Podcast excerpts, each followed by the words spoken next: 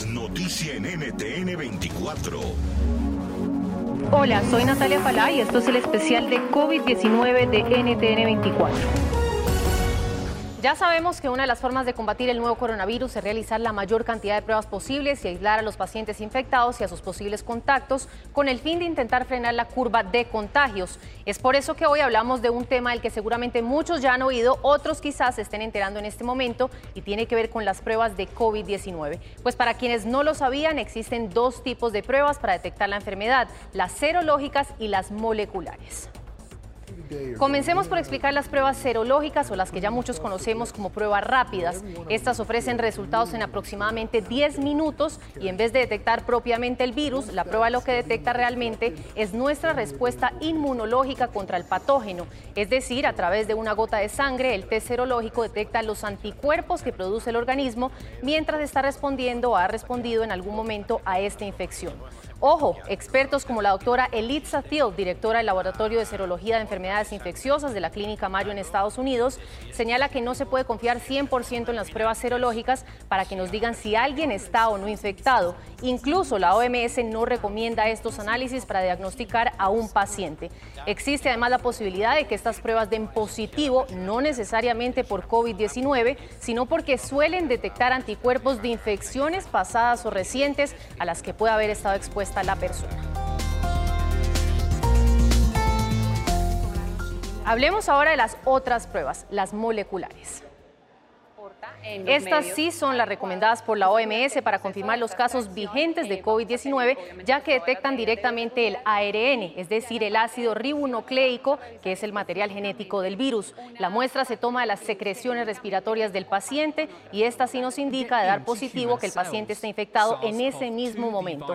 Esta es la prueba que se hace con un hisopo que se introduce en la nariz del paciente. Y ya que tenemos claro cómo funciona cada prueba, algunos se preguntan por qué usan las pruebas rápidas si no necesariamente descartan el COVID-19.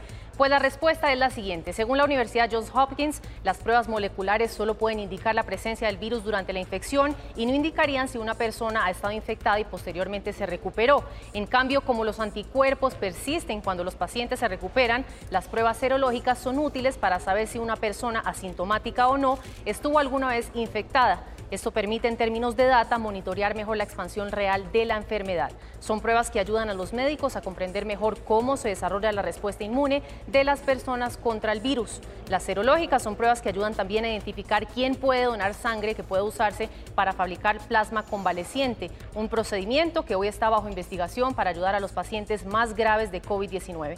Incluso la OMS dice que las pruebas rápidas serán clave para apoyar el desarrollo de vacunas contra este nuevo coronavirus.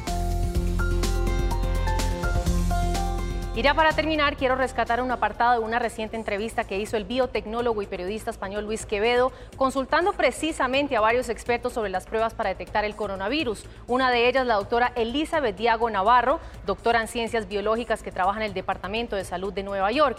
Esto decía ella sobre la importancia de continuar haciendo pruebas serológicas, incluso después de que haya pasado la peor parte de la pandemia.